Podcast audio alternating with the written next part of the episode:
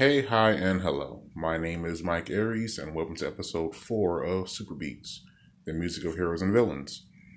Today's villain is the heavyset man who is known for his pristine white suit, a thorn in the side of New York's friendly neighborhood Spider-Man, and Hell's Kitchen's very Hell's Kitchen's very own man without fear, the Daredevil. New York's crime overlord, Wilson Grant Fisk, better known as the Kingpin. Introduced in the summer of 1967, Kingpin was at first a Spider Man villain during the Amazing Spider Man run. In his first few issues, he attempted to kill both J. Jonah Jameson after kidnapping him and his savior, Spider Man. The years following this, Spider Man would foil Wilson Fisk's attempt as a crime boss, ultimately to a point where after Spider-Man's identity was re- after Spider-Man's identity was revealed and a subsequent subsequent hit was ordered on him by the Kingpin, resulted in the hospitalization of Peter Parker's Aunt May, did Spider-Man put the fear of him into Kingpin. By breaking into prison and physically physically dominating him in battle in front of other prisoners and threatening his life, did Kingpin back away from messing with Spider Man. On the Daredevil side of things, Wilson the Kingpin Fisk first appeared in issue number 170 of the Daredevil in the year 1981.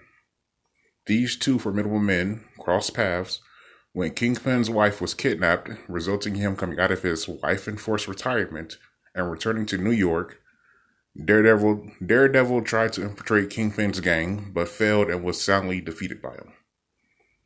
After the supposed death of his wife, Kingpin found out Daredevil's true identity was the blind lawyer Matt Murdock and went out of his way to ruin his life. Just a very quick side note. One of the reasons why I like Kingpin isn't because of the fact he's he has a very robust um, vocabulary or the fact that he's intelligent it's the fact that he's a when you look at Kingpin, you immediately you think he's a fat man, and he's not.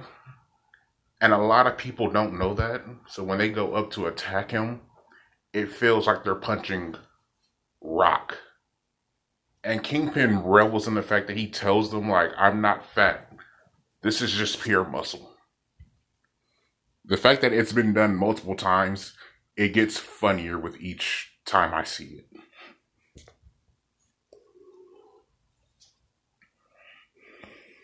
For Kingpin's composure, ruthlessness, and, and admiration for the finer things in life, I see him listen to classical era music when he's at the charity galas that he attends.